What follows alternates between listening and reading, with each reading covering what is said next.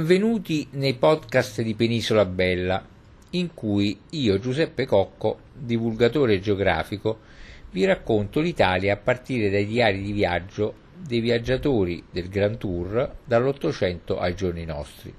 Ora visiteremo la città di Taranto e vi racconterò la città dei due mari, il suo nome, la sua storia, l'urbanistica, cosa vedere, chiese, conventi, ponti, castelli, aree archeologiche e la cucina tradizionale. Comune i cui abitanti sono detti tarantini, Taranto, Tarde, in dialetto tarantino, capoluogo dell'omonima provincia pugliese, è la terza città più grande del sud Italia peninsulare, sede di uno dei porti commerciali e militari più importanti del Mediterraneo, situata in posizione centrale a mille miglia dal canale di Suez e mille miglia dallo stretto di Gibilterra, sull'estremità nord-occidentale della regione storico-geografica denominata Salento, nonché sull'estremità orientale della zona costiera denominata Arco Ionico Tarantino. Scriveva Strabone nella sua opera dedicata alla geografia. Mentre la maggior parte del Golfo di Taranto è importuosa, a Taranto c'è un porto molto bello, e ampio, del, perimo, del perimetro di 100 stadi, chiuso da un grande ponte. Tra il fondo del porto ed il mare aperto si forma un istmo e la città sorge su una penisola e poiché il collo dell'istmo è poco elevato, le navi possono essere facilmente trainate da una parte all'altra.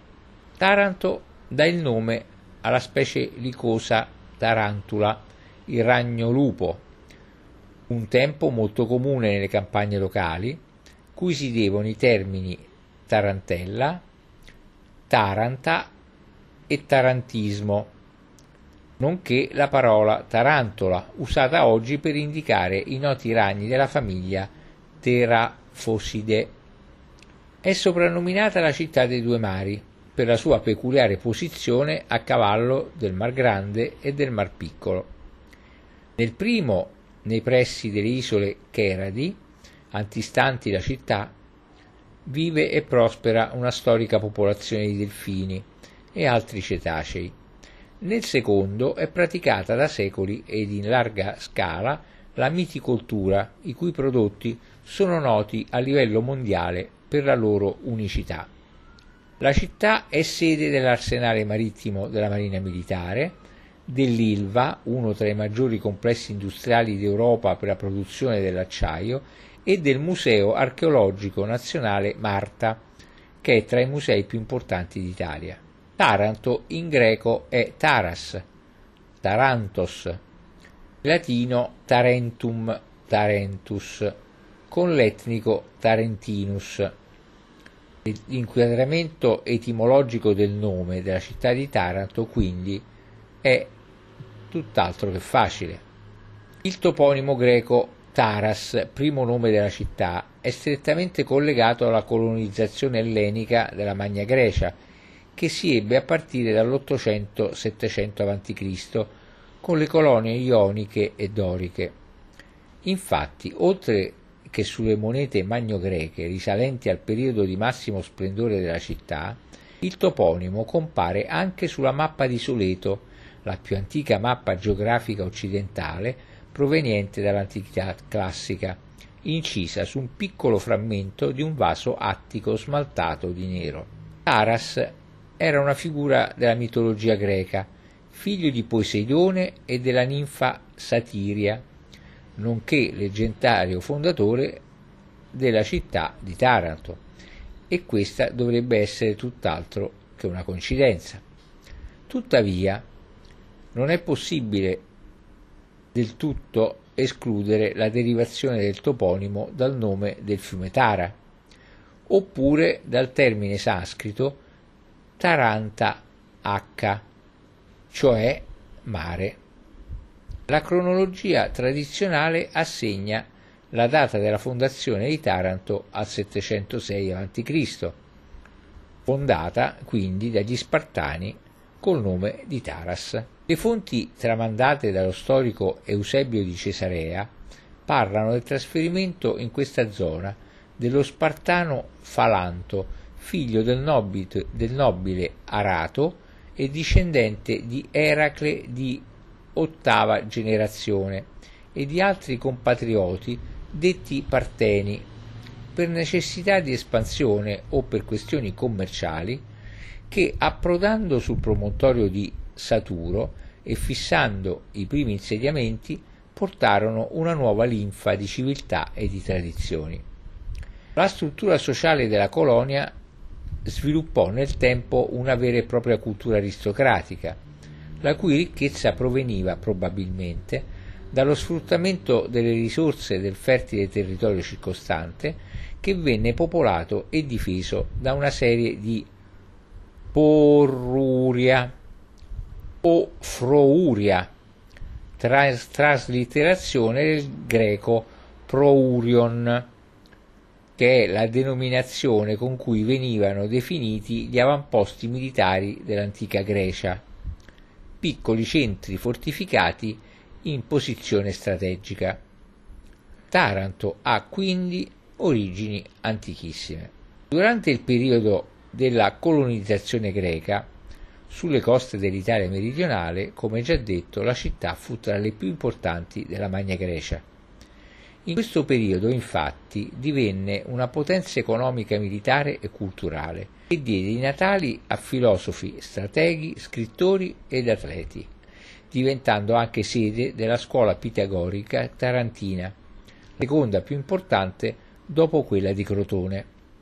La città, grazie alla sua posizione strategica al centro dell'omonimo golfo, alla fertilità del suo territorio e al commercio, divenne una delle più importanti poleis della Magna Grecia, affermandosi come un fiorente centro culturale, economico e militare, che diede i natali ad intellettuali del calibro di Archita, Aristosseno, Livio Andronico, Leonida ed Eraclide di Taranto, nonché ad atleti le cui gesta divennero leggendarie in tutto il mondo greco, come Icco ed il cosiddetto atleta di Taranto.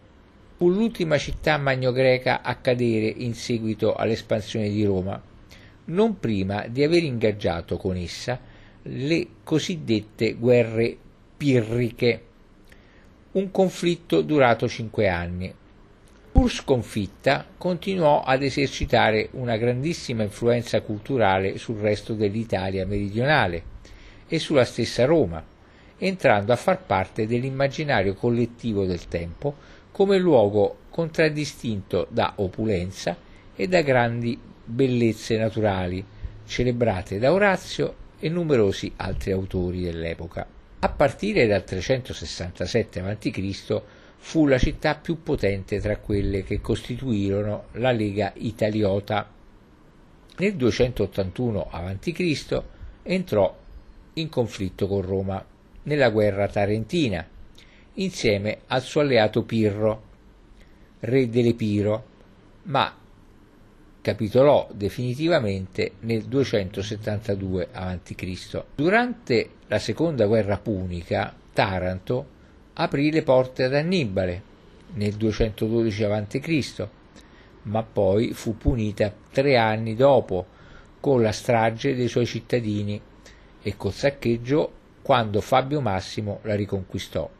Nel periodo neroniano Taranto viene scelta come meta di stanziamento di una grande quantità di veterani di guerra che militarono in diverse regioni, tra cui la quinta macedonica, la dodicesima fulminata e la quarta scitica.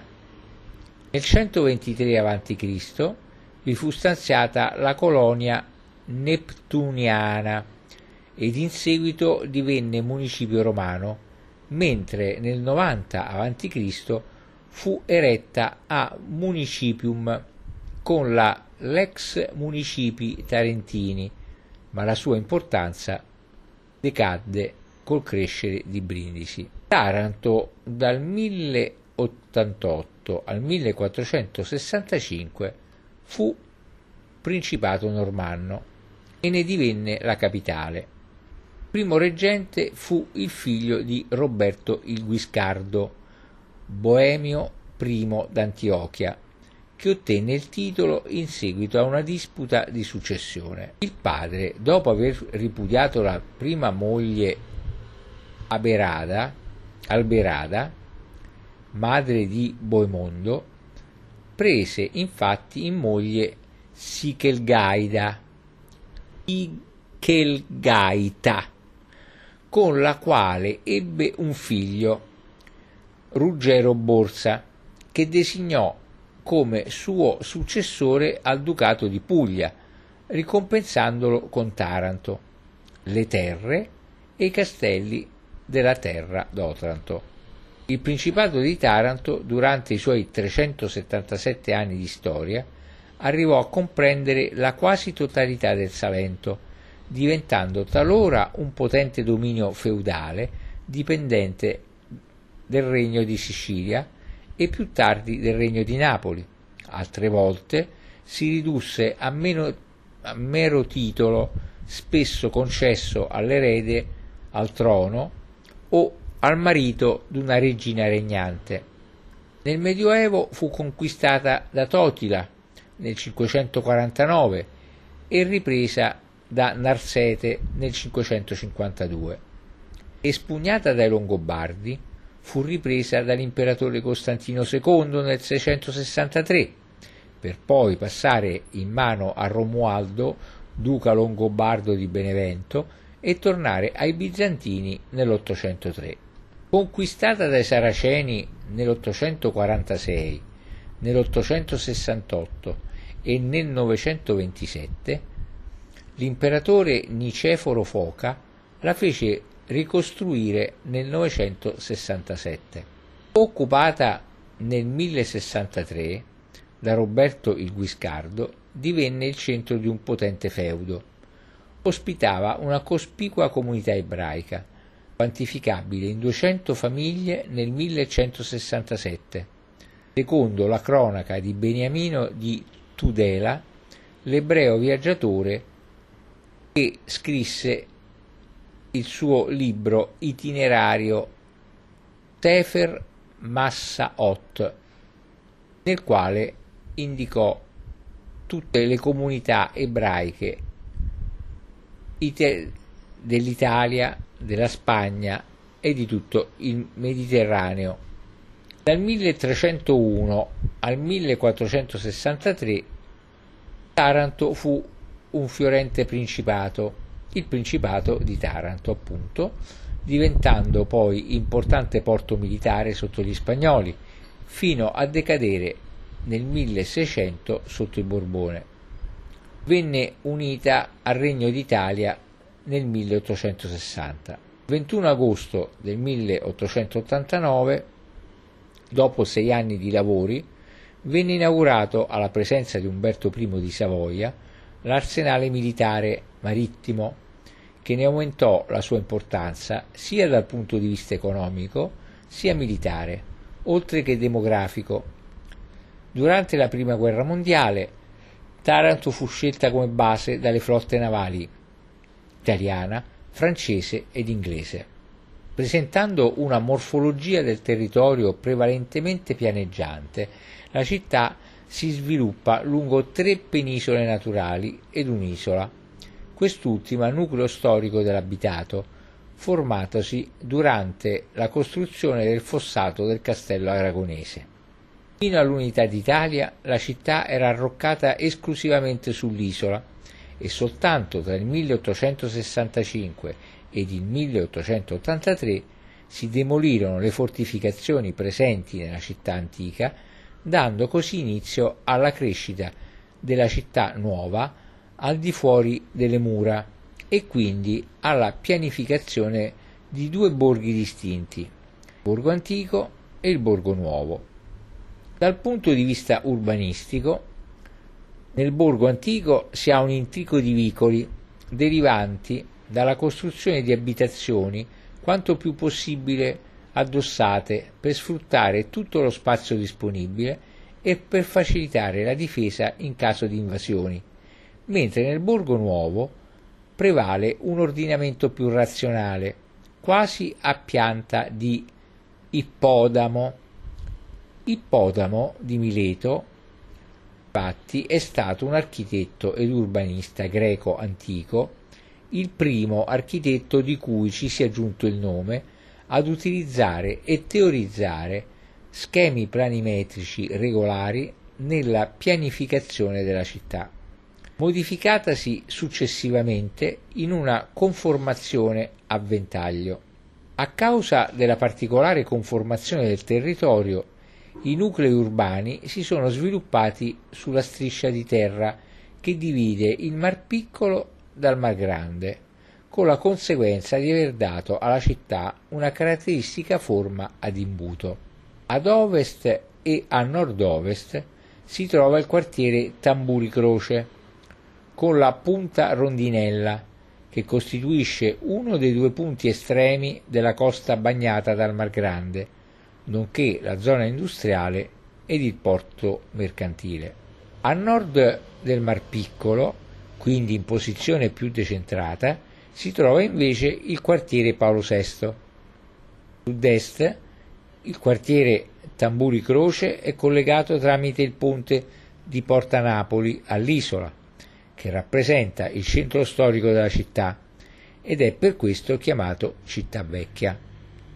L'isola costituisce il nucleo originale di Taranto ed è divenuta tale nel 1887 in seguito al taglio della penisola principale eseguito durante la costruzione del fossato del castello aragonese, trasformato in seguito nel canale navigabile che mette in comunicazione il Mar Piccolo con il Mar Grande. Sempre nello stesso anno fu costruito il ponte girevole per collegare l'isola al quartiere Borgo, che rappresenta il cuore della città. Procedendo verso sud-est si trovano i quartieri 3 Carrare Battisti, Italia Montegranaro, Solito Corvisea e Salinella. Ancora più a sud si trovano invece le frazioni Talsano, Palumbo, San Donato e le frazioni San Vito, Lama, Carelli, con il capo San Vito che costituisce l'altro punto estremo della costa bagnata dal Mar Grande. Sulla penisola naturale, avente come estremità la punta della penna, in Mar Piccolo, e che segna il confine tra il primo seno e il secondo seno del Mar Piccolo, non ci sono nuclei abitati. Cosa c'è da vedere a Taranto?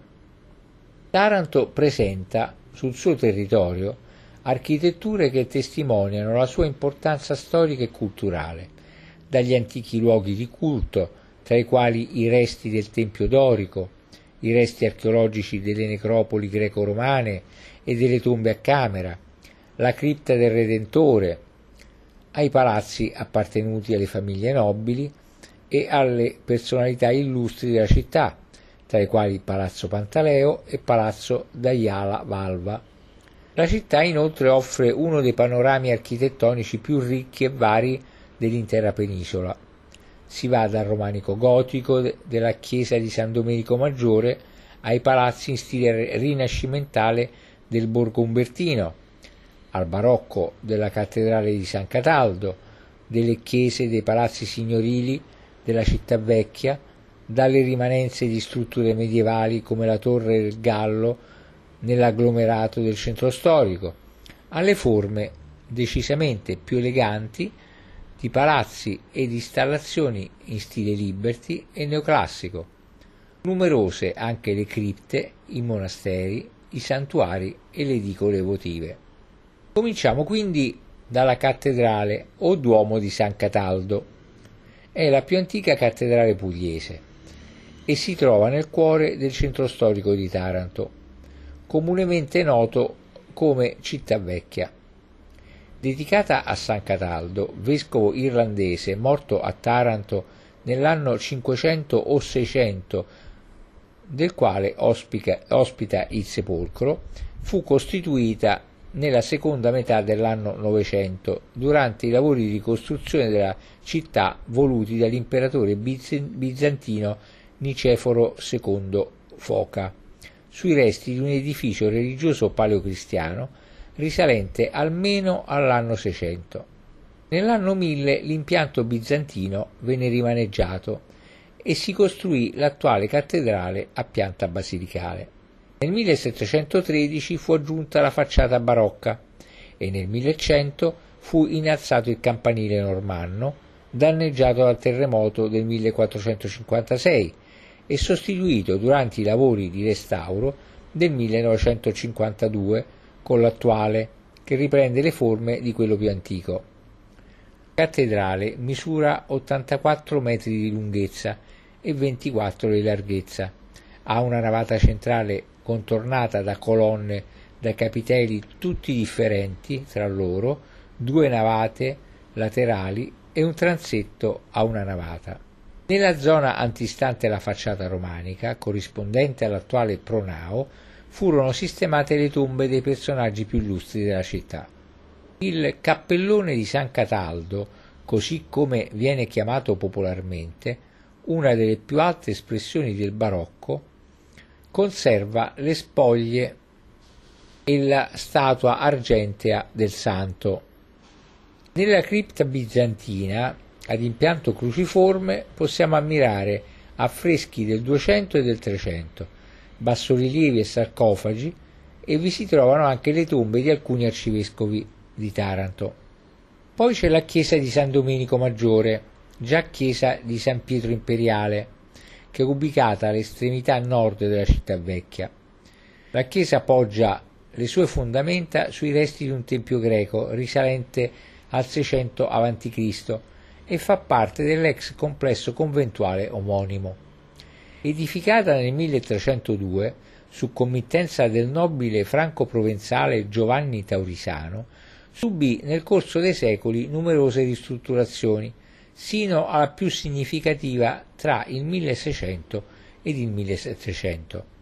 Ancora intatti in facciata i caratteri trecenteschi, con il portale a sesto acuto sormontato da un protiro pensile e da uno splendido rosone con colonnine pensili laterali.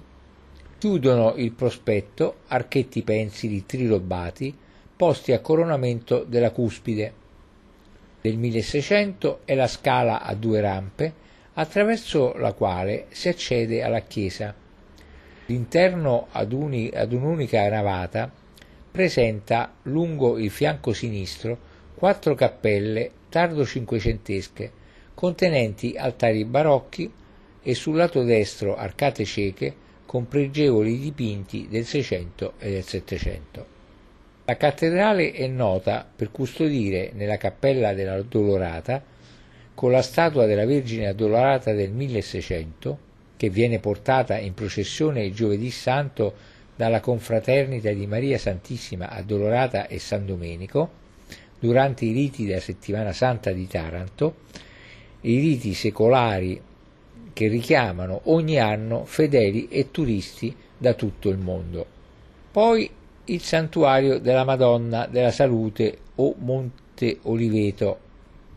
È una costruzione risalente alla seconda metà del 1600, sorta grazie all'opera dei padri gesuiti che si erano stabiliti a Taranto già nel 1612 nella chiesa del Salvatore, che si trovava a pochi passi dalla cattedrale e che oggi non esiste più. La facciata ha due ordini sovrapposti, ambedue cadenzati da lesene con capitelli ionici e composti nella parte superiore, alleggeriti da quattro nicchie nella parte inferiore e due in quella superiore.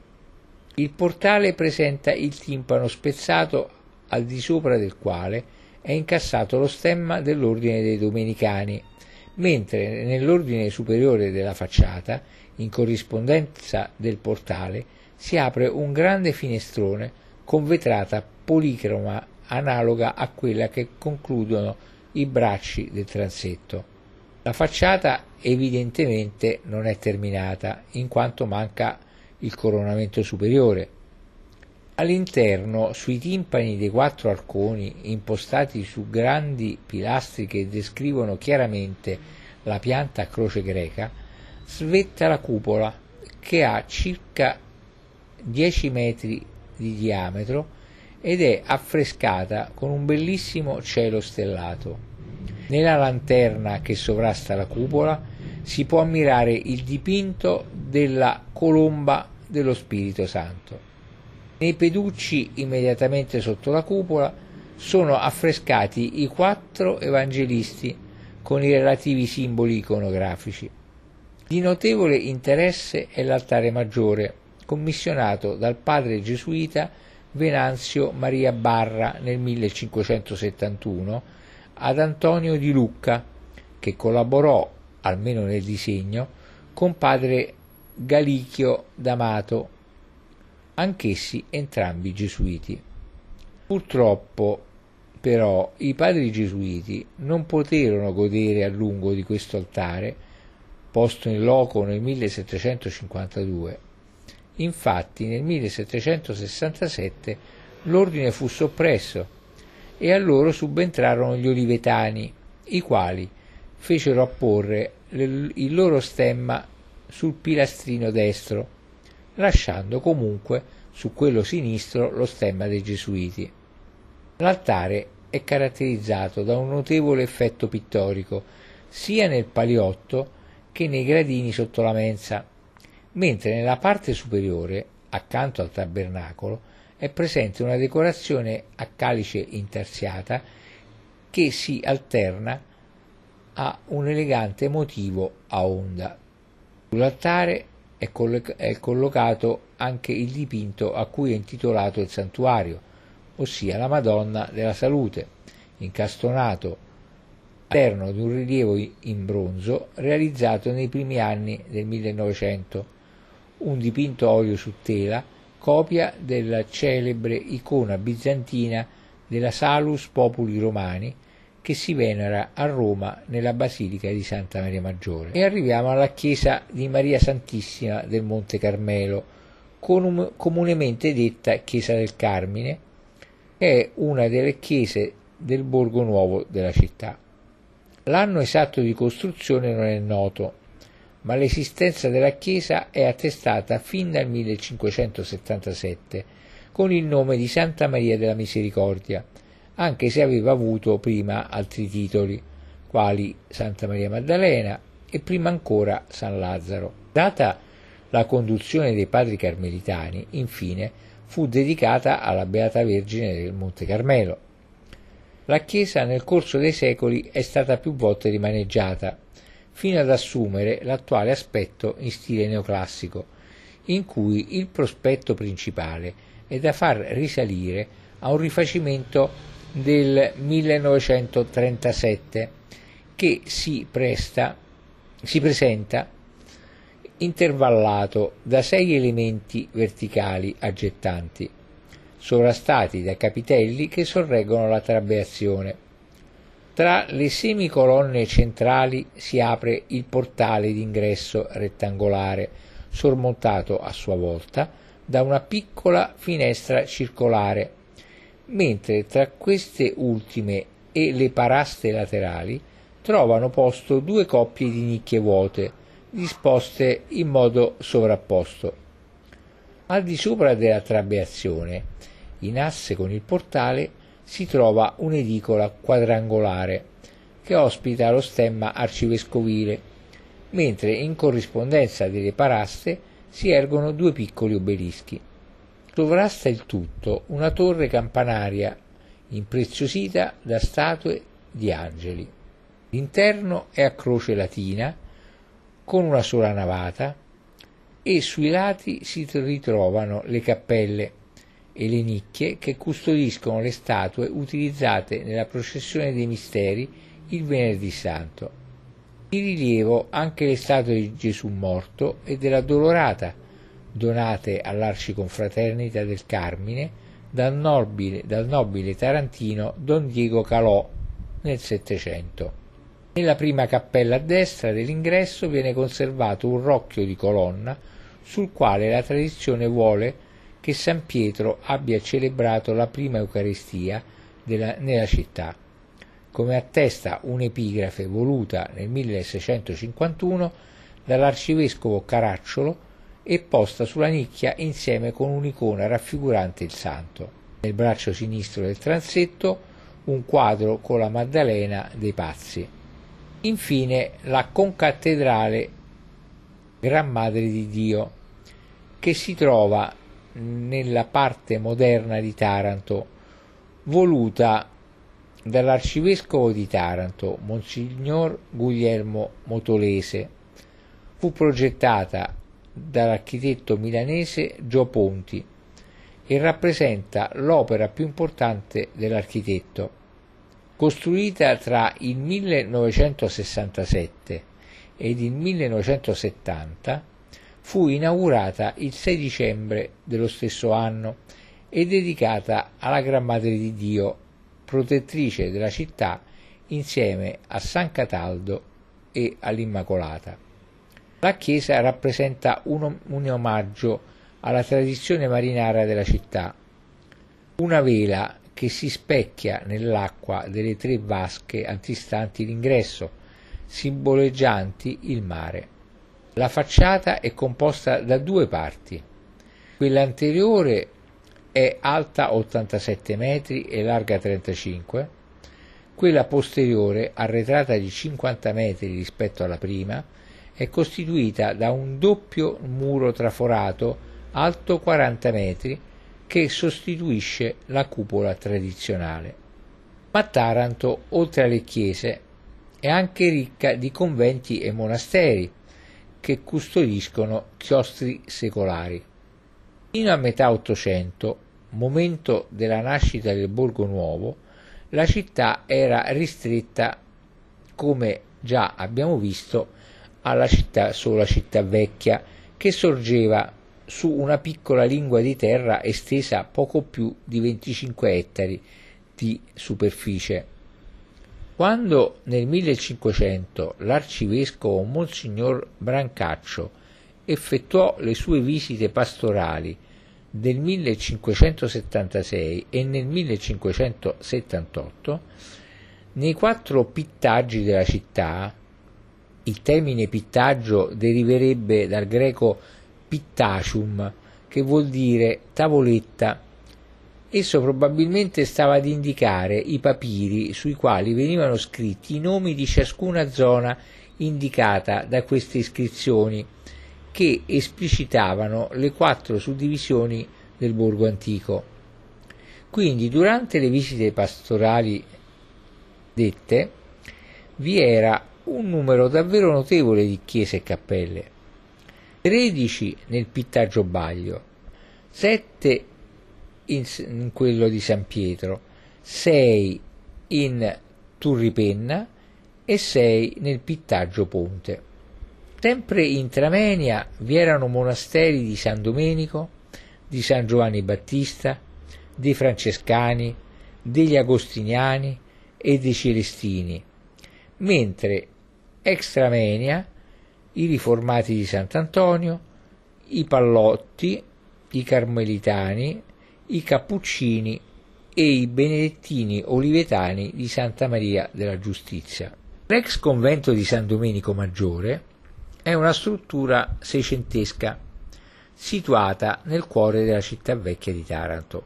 Edificato nel 1300, la struttura si sviluppa su tre piani due fuori terra ed uno interrato, attorno ad una corte centrale piuttosto ampia. La struttura, realizzata in muratura con conci di tufo, presenta vari stili architettonici. All'interno del chiostro del convento ristrutturato, l'ultima volta fra 1600 e 1700, è caratterizzato da una serie di arcate supportate da colonne con capitelli a foglie angolari, si sviluppa un'area archeologica di considerevoli dimensioni, in connessione con altre aree archeologiche che presentano tracce di occupazione del sito risalenti al Neolitico a partire dal 6000 a.C. e tracce di frequentazione micenea. In età successiva, tra 1000 e 800 a.C., sono i resti dell'insediamento Iapigio, spodestati poi dalla colonia spartana che fondò Taras, l'antica Taranto, come abbiamo visto. L'area, abitata sin dalla preistoria, permette di rilevare inoltre le strutture di fondazioni di un tempio greco sorto sull'acropoli, dell'antica Taras nel 600 a.C., in cui è anche visibile l'impronta romana del sito, grazie ai resti della cella del tempio consistente in frammenti di architrave riutilizzati nella facciata gotica del convento. Fin dal 1315 il complesso fu retto dai padri domenicani e per questo prese il titolo di San Domenico in Soriano o Maggiore.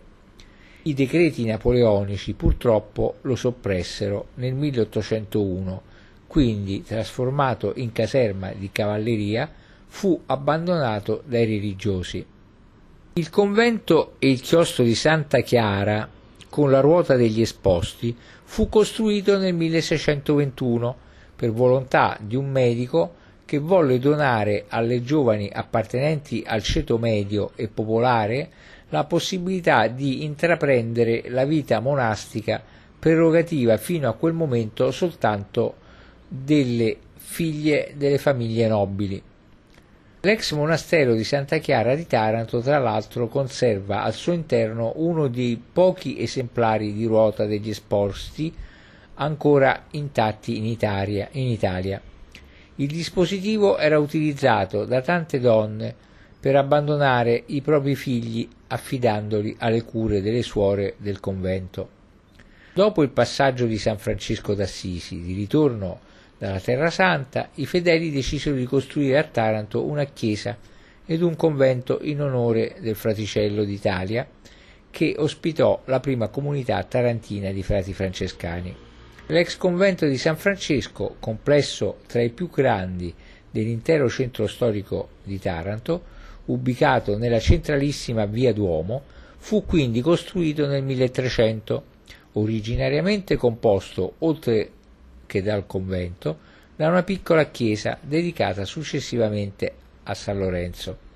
Di pregevole fattura il chiostro è articolato su quattro bracci porticati con pregevoli volte a crociera scanditi da poderosi pilastri. Il convento, ristrutturato nella metà del 1600, fu adibito nel corso dei secoli a diverse destinazioni d'uso, sede del comune durante il Settecento, in seguito sede delle truppe napoleoniche, oggi è sede universitaria.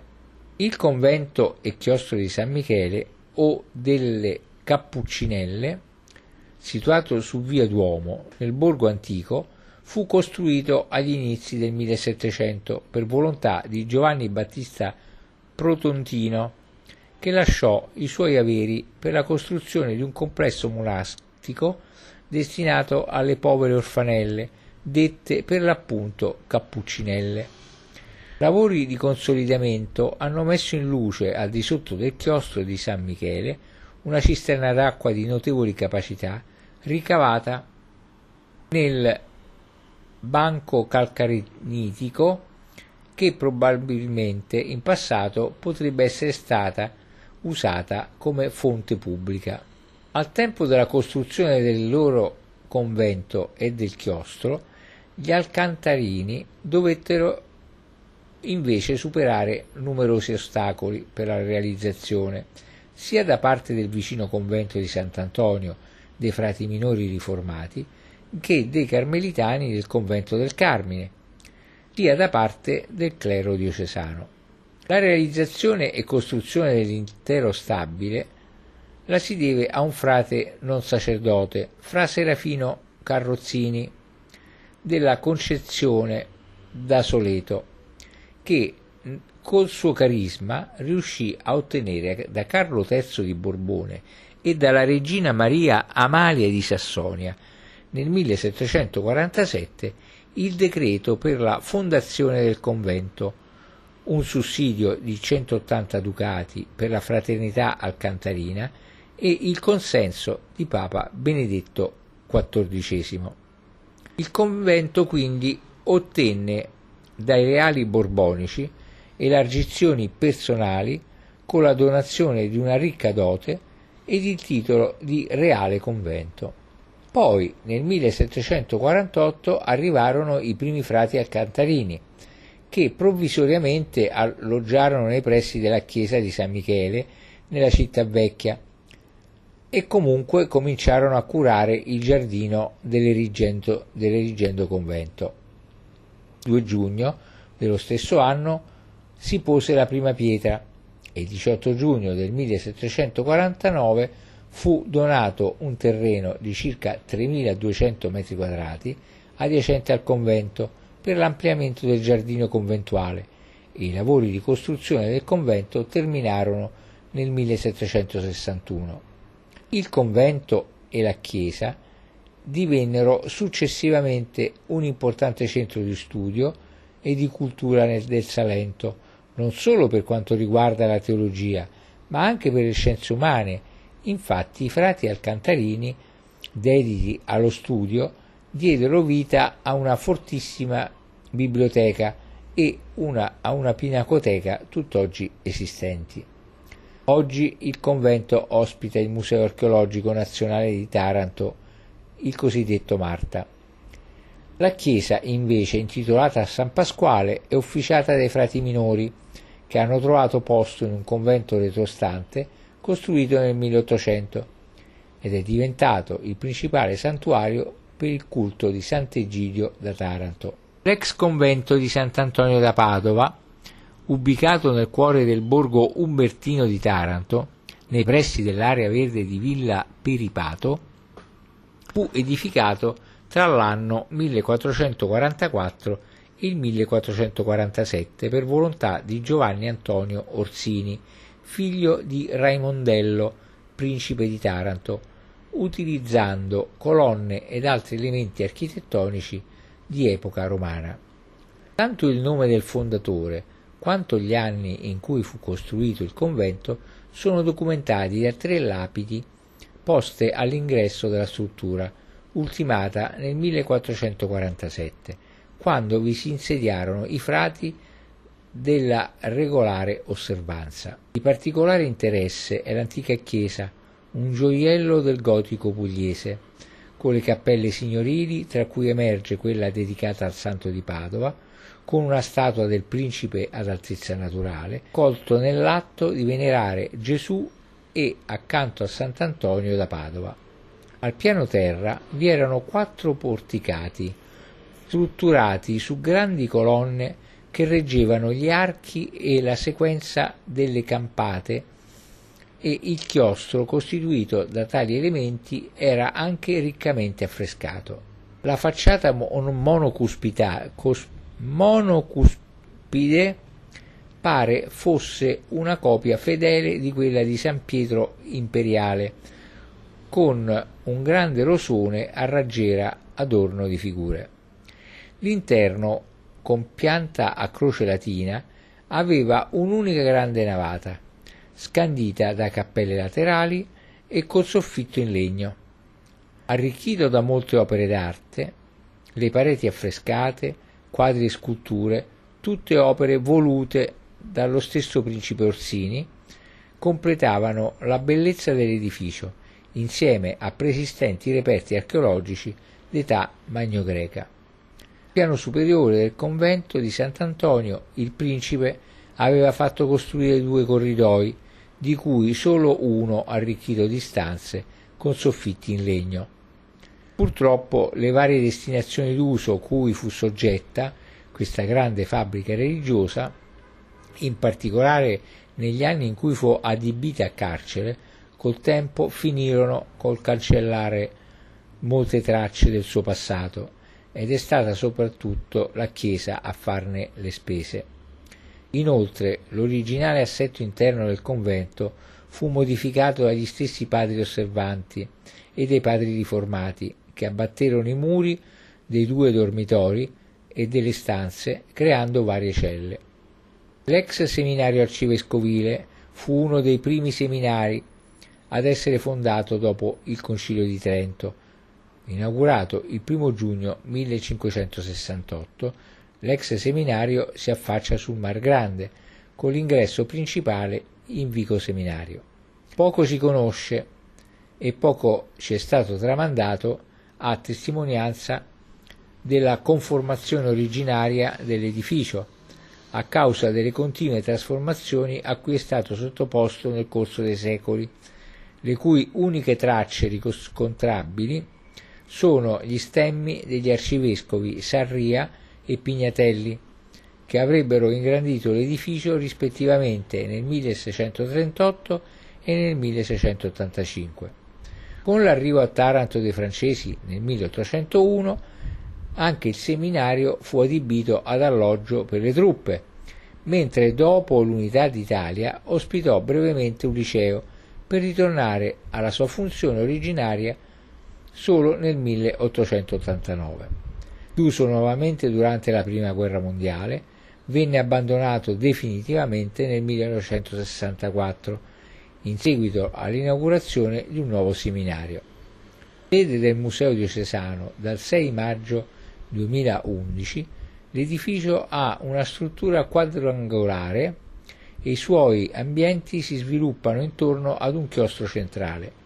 La facciata presenta gran, un grande portale insolitamente orientato verso il mare diversamente dall'edilizia circostante ed anche le finestre al piano terra sono anomale in quanto distribuite in modo irregolare, probabilmente ereditate dalla struttura più antica a differenza di quelle dei piani superiori. Il nucleo di più antica origine del chiostro di Santa Teresa Bor- al Borgo poi ospedale Fate Bene Fratelli, sarebbe stato fondato intorno al 1363 per ospitare le suore Clarisse, dedicando alla Santissima Annunziata la costruzione. Ma di questa epoca si hanno poche e contraddittorie memorie, salvo che nel 1480, a seguito della presenza dei turchi, e dell'eccidio di Otranto con la devastazione di alcuni centri minori, le Clarisse abbandonarono il convento rifugiandosi nella città antica allora ben fortificata. A seguito della cacciata dei turchi, le monache tornarono nel convento e vi restarono fino al 1495, anno in cui, a seguito della guerra di successione tra francesi ed aragonesi, la città di Taranto fu anch'essa teatro di saccheggi, e così anche il convento delle Clarisse. Nel 1576 giunsero a Taranto i padri carmelitani, che furono soggetti alla riforma dell'istituto carmelitano voluta dalla stessa Santa Teresa, approvata da Clemente VIII nel 1593 riforma che dette il nome ai teresiani, i quali diffusero nella città il culto di Santa Teresa, contribuendo anche alla raccolta di fondi per finanziare la ricostruzione del monastero delle Clarisse, distrutto ed abbandonato nel 1495 a seguito dei citati saccheggi operati dai francesi e dagli aragonesi nella guerra di successione. Alcuni documenti pervenuti nell'archivio di Stato di Taranto evidenziano che nel 1673 i padri carmelitani teresiani erano intenti a ricostruire il convento saccheggiato e in rovina e si apprestavano altresì ad edificarne la chiesa a confine con il lato est e con accesso diretto nel chiostro con l'altare posto a sud. Così, dopo appena otto anni, nel 1681, i padri si trasferirono nel rinnovato convento con annessa chiesa. Successivamente, poi, il convento passò ai padri San Giovanni della Croce che vi fondarono il Pate Bene Fratelli, l'ospedale per i poveri. Il monastero di Santa Maria della Giustizia costituisce uno tra i monumenti medievali di maggiore interesse di Taranto. Sorge nei pressi del fiume Tara, sul sito concesso nel 1119 da Costanza di Francia e Boemondo II all'egumeno Giovanni, abate del monastero del rito greco di San Pietro in Isola, per realizzarvi una domus ad uso del monastero stesso e dei pellegrini. La struttura venne ampliata a partire dal 1300 per poi essere affidata agli olivetani nel 1482, i quali vi praticarono l'agricoltura e l'allevamento sfruttando le risorse del fiume e del vicino Marionio. Nella chiesa in stile angioino e negli ambienti monastici si conservano affreschi del 1500 e 1700. A causa proprio della sua vicinanza al mare, però subì frequentemente assalti e saccheggi da parte dei saraceni e nel 1594 diedero alle fiamme gran parte del monastero. Nel 1725 i monaci lasciarono quindi il monastero per trasferirsi a Taranto. Cavi archeologici condotti hanno rilevato che l'area fu frequentata fin dall'epoca classica. Ne sono prova le numerose tombe rinvenute, scavate nella roccia e rilavorate probabilmente per la realizzazione di una salina. Il convento dei Battendieri è un'antica struttura monastica sita nei pressi del Mar Piccolo che sorge su un terreno donato dal nobile Francesco Marrese divenendo masseria privata nel 1867. A partire dagli anni 1530 i frati cappuccini avevano edificato un convento in loco veteri cappuccinorum nella zona del Galeso, ma lo abbandonarono a causa dell'impaludamento del corso d'acqua. Quindi nel 1597 edificarono questo nuovo edificio lungo il fiume Cervaro, nei pressi, si suppone, di un tempio dedicato a Diana, variante romana di Artemide, e dea della caccia. I frati erano per lo più dediti alla follatura della lana. La follatura era un'operazione nel processo di finissaggio dei tessuti di lana che consisteva nel compattare il tessuto attraverso l'infeltrimento per renderlo compatto e in alcuni casi impermeabile. Data la conformazione territoriale del sito sul quale è sorta Taranto, un ruolo importante è rivestito dai ponti. Il ponte di Porta Napoli, o ponte di pietra, è la struttura in pietra che sovrasta il canale naturale a nord-ovest della città. Lungo 115 metri e largo 16 metri, con tre sole arcate, è dedicato a Sant'Egidio da Taranto, francescano.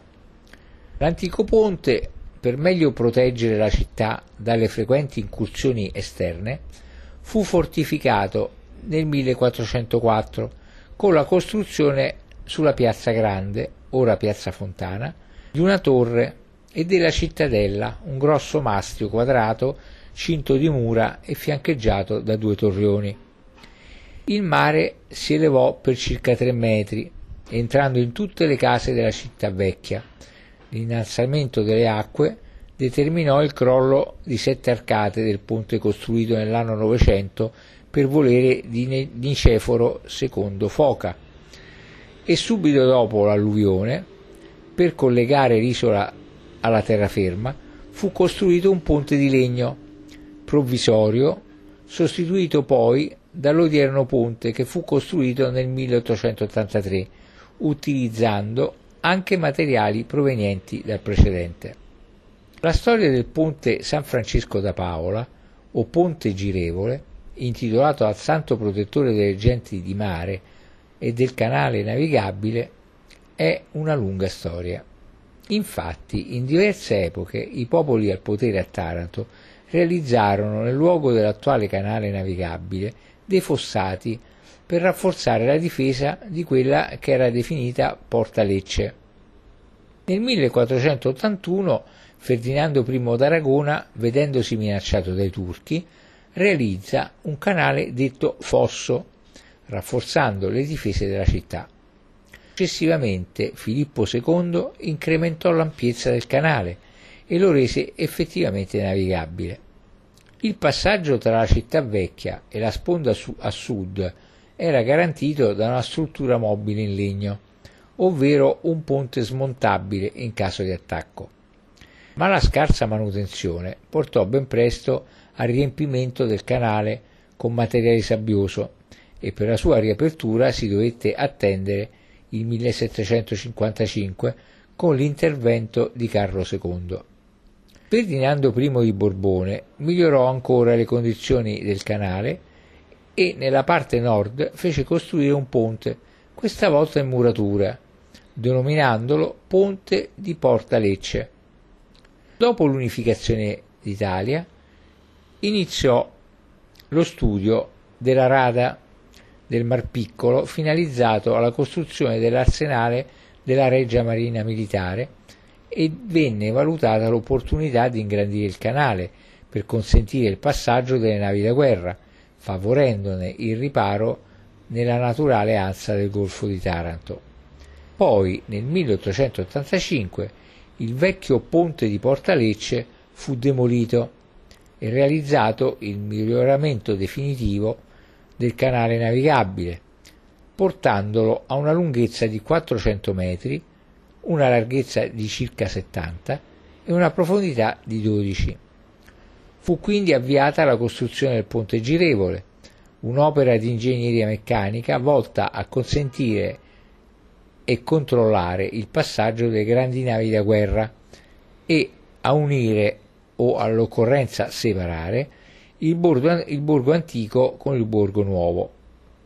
Il ponte era originariamente costituito da, una, da, un grande arco a sesto ribassato in legno e metallo, diviso in due bracci che giravano indipendentemente l'uno dall'altro, attorno a un perno verticale posto su uno spallone. Il suo funzionamento avveniva grazie a turbine idrauliche alimentate da un grande serbatoio posto sul castello aragonese. Il ponte fu inaugurato dall'ammiraglio Ferdinando Acton il 22 maggio 1887. Il ponte Punta Penna Pizzone, conosciuto anche come Ponte Aldo Moro perché dedicato nel 2008 allo statista democristiano pugliese è la struttura che congiunge punta penna con punta pizzone, nel punto in cui un restringimento naturale crea i due seni del Mar Piccolo. Inaugurato il 30 aprile 1977, è lungo 1909 metri e raggiunge l'altezza di 45 metri sul livello del mare. La necessità di questa grande opera di ingegneria sorse alla fine degli anni Sessanta per sopperire ai problemi derivanti dal crescente traffico veicolare e dall'espansione urbanistica di Taranto. Rappresenta un determinante strumento vario per la città, in quanto permette un rapido collegamento delle periferie più a nord con quelle più a sud, soprattutto durante le procedure di apertura del ponte girevole per consentire il passaggio delle grandi navi militari, periodo in cui Taranto resta letteralmente divisa in due.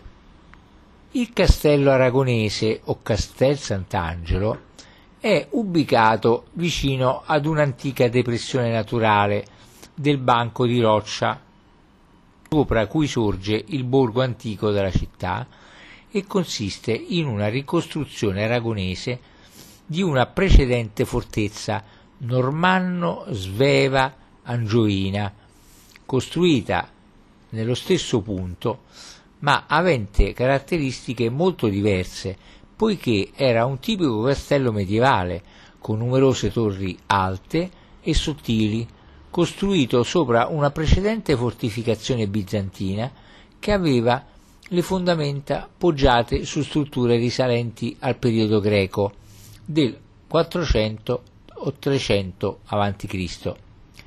Il miglioramento dell'artiglieria nel 1400 rese i castelli medievali obsoleti, poiché le loro sottili mura non potevano più resistere contro i cannoni e gli attaccanti, né permettere il loro uso da parte dei difensori e la conquista di Otranto da parte dei turchi nel 1480 dimostrò chiaramente come questo tipo di fortificazione fosse ormai inadeguato. Pertanto il re di Napoli, Ferdinando d'Aragona, decise di rinforzare tutte le difese costiere del reame, castelli e torri. In tale contesto, tra il 1487 e il 1492, il castello di Taranto fu completamente ricostruito, dando al nuovo castello una forma vagamente simile a quella di uno scorpione con cinque torri rotonde, ubicate agli spigoli della costruzione. Rotonde perché? Perché quelle quadrate medievali, anch'esse, eh, si prestavano troppo a essere distrutte dai cannoni. E quindi queste nuove erano più basse e più larghe delle precedenti e nel caso del castello tarantino ricevettero il nome di San Cristoforo, San Lorenzo e Sant'Angelo, le prime tre di fronte all'attuale canale navigabile, mentre le due dal lato del borgo antico furono chiamate Annunziata e Bandiera. Torri e mura furono realizzate della stessa altezza, ossia 21 metri, e quasi stesso, dello stesso spessore, circa 8 metri. Tutte le torri costruite di un diametro di 13 metri, eccetto quella di San Cristoforo, che era di 10 metri più larga.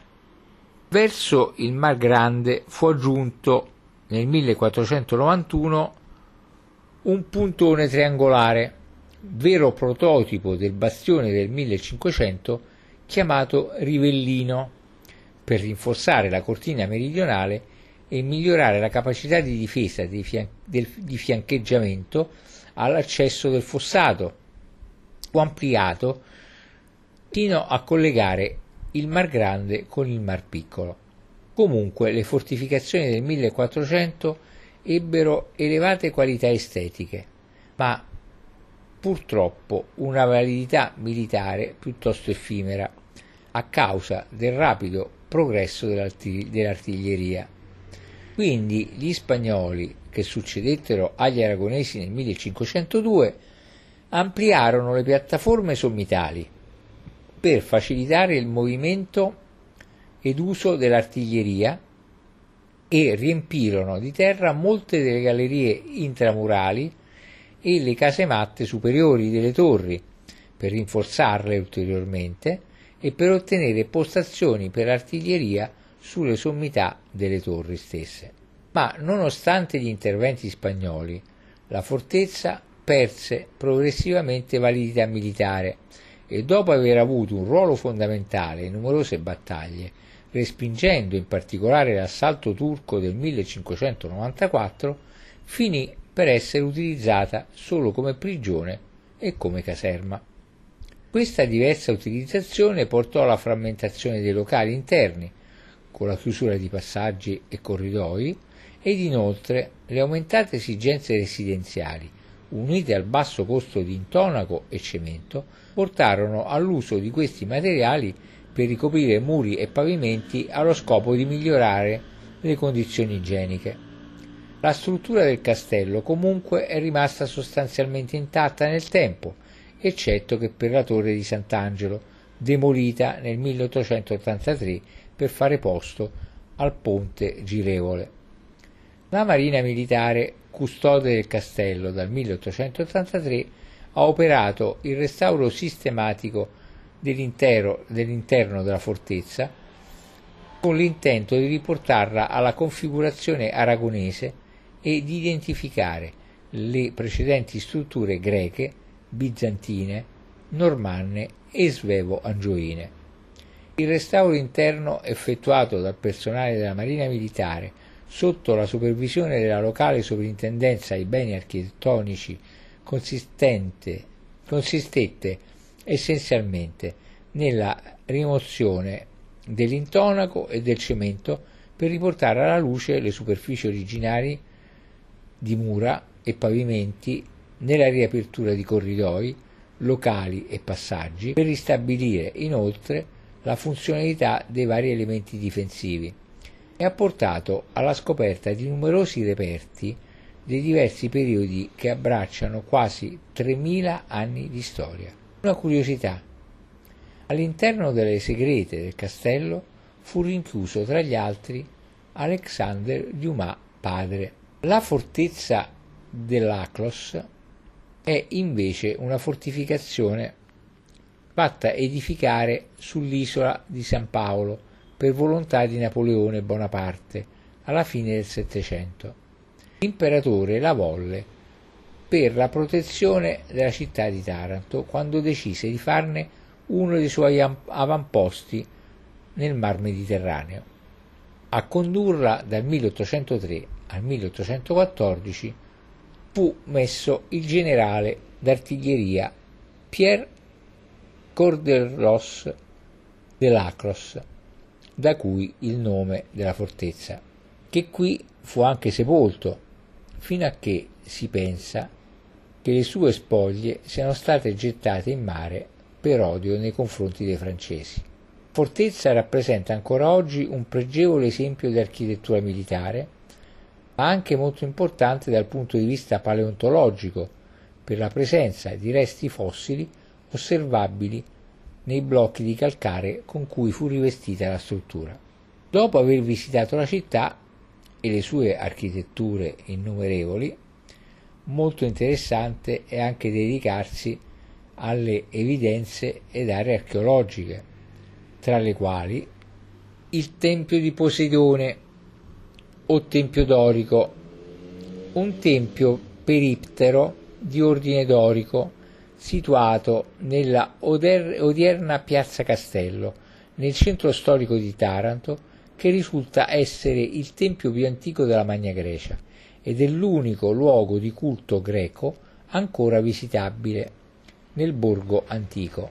Il tempio è datato al primo quarto del 600 a.C.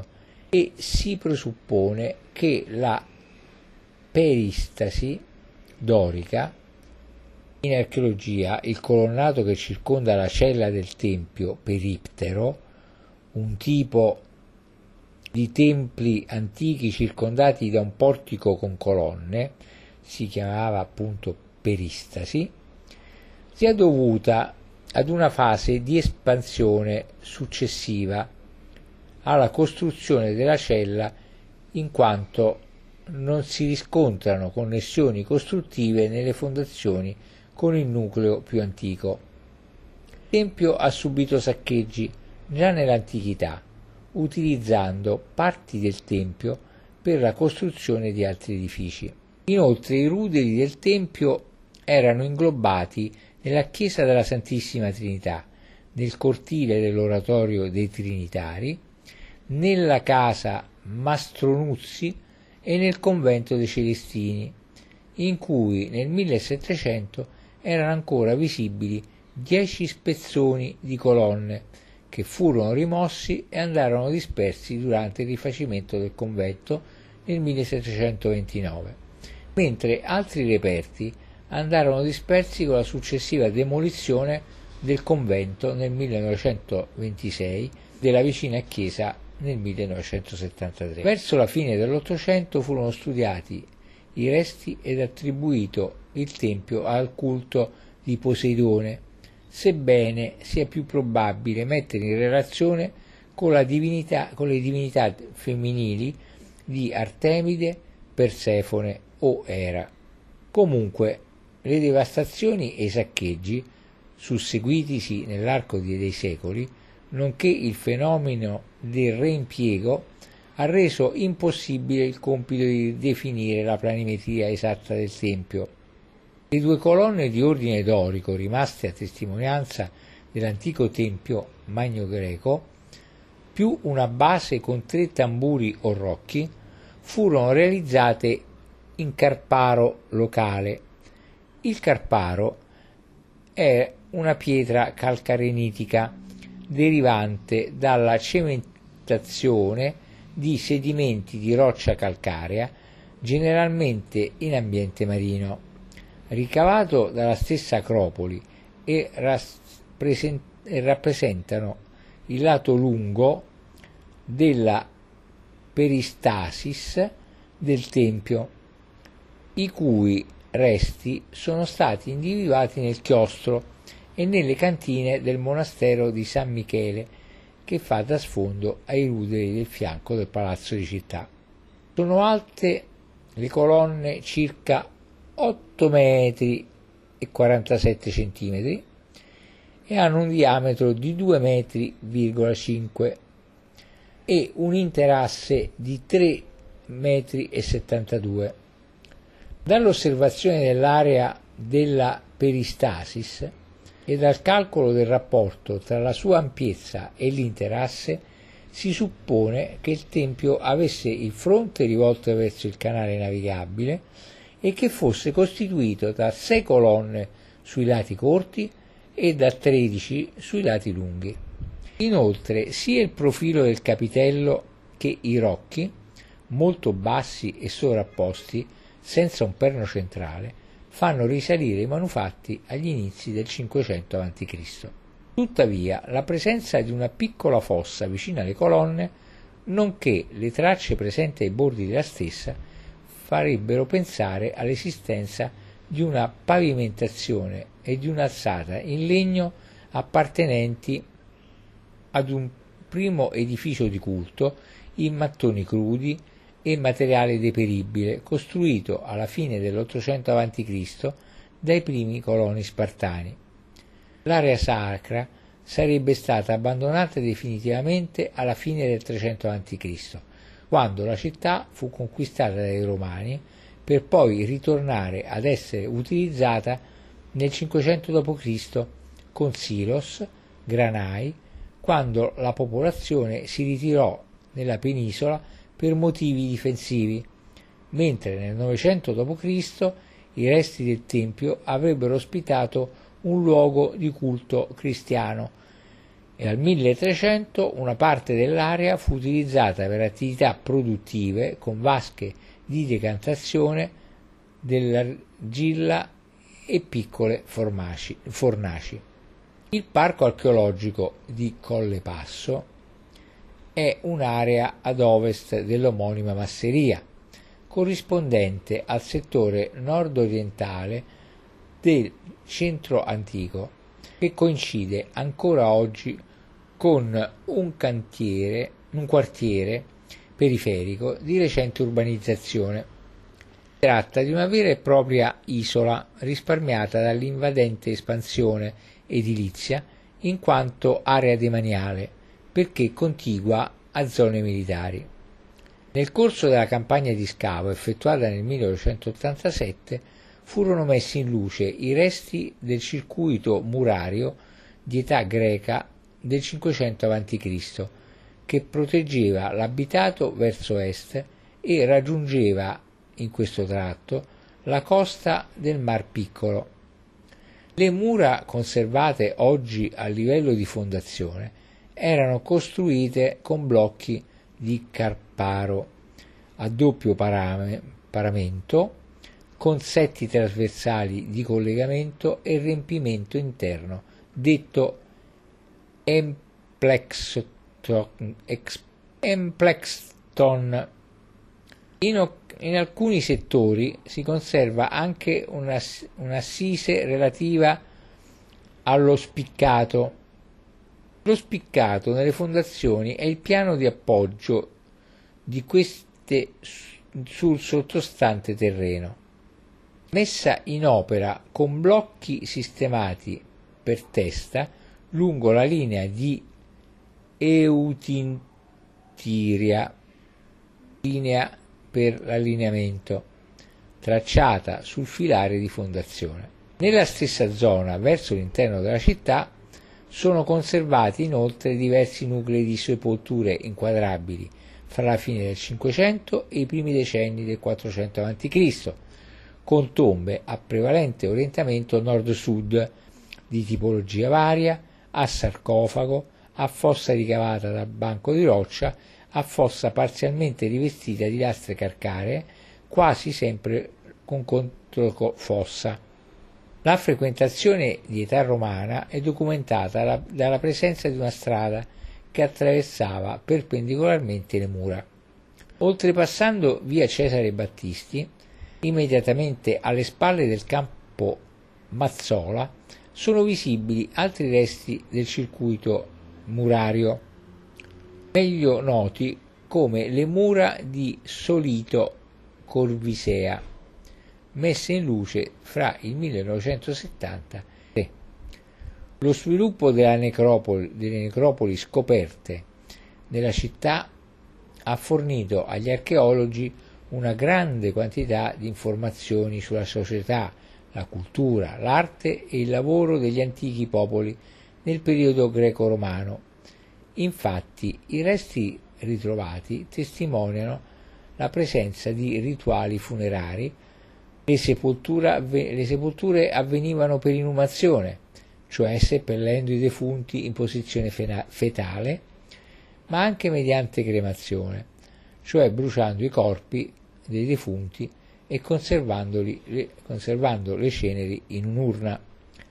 All'interno della, delle tombe venivano, veniva poi deposto il corredo funerario, solitamente legato alla vita quotidiana dell'individuo, pertanto le stesse venivano corredate con utensili, vivande e gioielli, nel tentativo di imitare la casa del defunto. Nelle necropoli di Taranto si possono riscontrare differenti tipi, di, differenti tipi di tombe.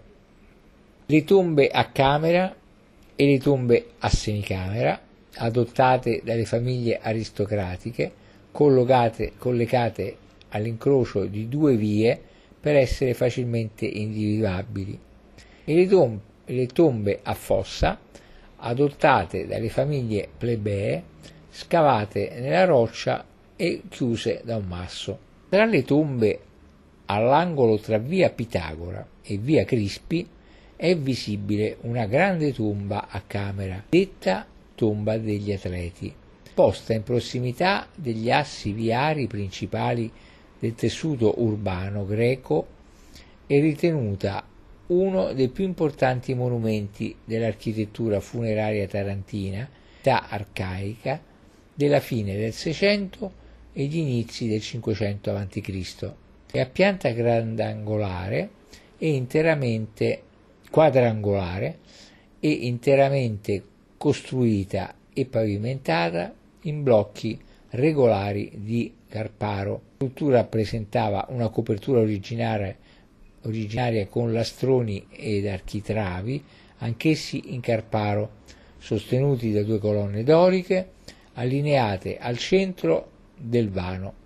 Lo spazio interno risultava organizzato sul modello dell'andron, la sala da banchetto riservata agli uomini nella casa greca arcaica.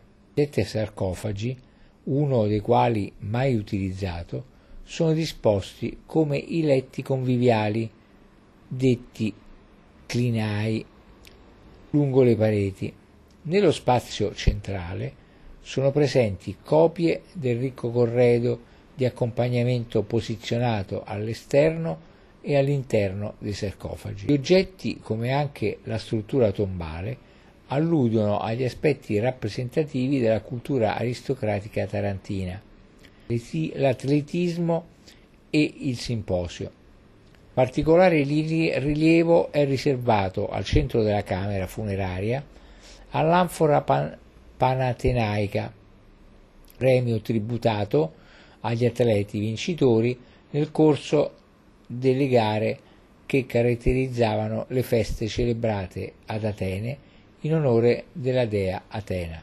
Questo straordinario monumento funerario costituisce quindi, per dimensioni, impianto e corredo, un'evidente testimonianza dell'alto livello sociale di appartenenza degli individui sepolti, uniti in vita come in morte da affinità politiche, culturali ed ideologiche. La cripta del Redentore o della Madonna della Grotta è una chiesa rupestre ipogea situata nella città di Taranto che originariamente era un'antica tomba a pietà imperiale situata in via Terni, collegata con un antico pozzo d'acqua sorgiva. La grotta, di forma circolare del diametro di circa 8 metri, le cui pareti sono decorate da affreschi di grande valore artistico e di notevole bellezza risalenti agli inizi del 1100, tra i quali il Cristo Pantocratore tra San Giovanni e la Vergine nella e sulle pareti laterali sono decorate figure dei santi Basilio, Eo, Eo, Euplo e Biagio. La tradizione afferma che nella cripta, che faceva parte della chiesa di Santa Maria di Murtiveteresi, Muriveteresi, si celebrò il primo culto cristiano secondo la liturgia bizantina e fu chiusa al culto definitivamente nel 1578. Interessante anche l'area archeologica da visitare che sta fuori della città. Parco archeologico di Saturo, di notevole valenza storica ed archeologica con reperti che vanno dal Neolitico avanzato alla civiltà greca e romana, situato nell'omonima località sulla litoranea salentina della marina di Leporano e che ospita sul suo promontorio l'omonimo parco archeologico. Deve il suo nome alla leggenda che narra di come Taras, figlio di, di Poseidone, nel 2000 a.C. fondò questo insediamento dedicandolo alla madre, la ninfa Satiria, come già abbiamo visto e detto. Parco si estende su un promontorio di grande interesse storico, naturalistico e paesaggistico, luogo di approdo degli Spartani, che nel 706 a.C., guidati da Falanto, fondarono la città di Taranto, facendone la più grande polis della Magna Grecia. Nel parco è possibile visitare i villaggi dell'età del bronzo e del ferro, l'acropoli con i resti di un santuario greco dedicato alla dea Atena, e una splendida villa costiera romana di epoca imperiale, con camere residenziali, pavimenti musivi originali e ambienti termali.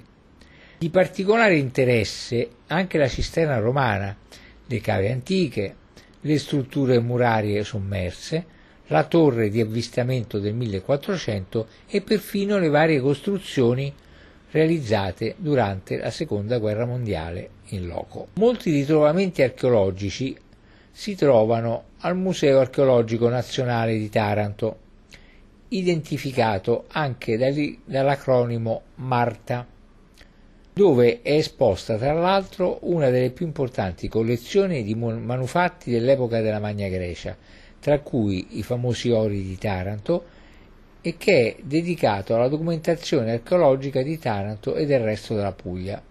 Il museo, sito in corso Umberto I, è stato fondato nel 1887 ed occupa la sede dell'ex convento di San Pasquale di Bailon, edificato nel 1700, ha 10 sale al primo piano e 15 sale al secondo, nelle quali è stato realizzato un percorso espositivo cronologico a partire dalla fase neolitica del territorio tarantino per arrivare all'età bizantina, passando per la colonizzazione greca, la civiltà romana e la città tardo-antica. In una delle sale è custodita anche la tomba dell'atleta di Taranto. Altro museo di notevole interesse e ricchezza è il Museo Diocesano o MUDI, allestito nei locali del cinquecentesco seminario arcivescovile di Taranto nella città vecchia. Il museo, inaugurato il 6 maggio 2011, si sviluppa su quattro piani, con un piano seminterrato, con resti di un antico villaggio iapigio e, altri, e al primo e secondo piano sezioni tematiche liturgica, cristologica, mariana, dei santi, degli ordini religiosi e delle confraternite, della cattedrale e degli arcivescovi. L'esposizione racchiude oltre 300 opere che abbracciano un arco temporale che va dall'anno 700 al 1900, fra arredi sacri, reliquie, quadri e sculture di eccezionale valore culturale ed artistico, in gran parte provenienti da chiese non più aperte al culto o dal tesoro di San Cataldo e dal patrimonio dell'arcidiocesi. Tra le principali opere del tesoro di San Cataldo provengono la croce aurea ritrovata sul petto del santo durante gli scavi della cattedrale nell'anno 1000 e il topazio di Re Ferdinando II, un topazio brasiliano dello scultore ed incisore campano Andrea Cariello, varie tele con Madonne e Santi, e antichi reliquiari contenenti la lingua del San Cataldo ed il sangue di San Vito. Dopo aver tanto girato per la città e dintorni, viene appetito. Quindi è arrivato il momento dei ristoranti tradizionali e della cucina tipica della città. I ristoranti offrono una cucina che combina i frutti di mare con i prodotti della terra conditi con l'ottimo olio extravergine di oliva tarantino, l'olio Terre Tarantine DOP. Un prodotto importante per l'alimentazione e l'economia tarantina sono le cozze allevate a Taranto tra Mar Piccolo e Mar Grande, che sono state inserite anche nel registro dei prodotti agroalimentari tradizionali pugliesi dal Ministero delle Politiche Agricole e Alimentari e Forestali e del Turismo. Il peculiare sapore della cozza tarantina è dato dalle condizioni di salinità del Mar Piccolo attraversato da, dai citri, sorgenti sottomarine d'acqua dolce in grado di ossigenare l'acqua e favorire lo sviluppo del plankton e dalle correnti d'acqua dolce del Galeso.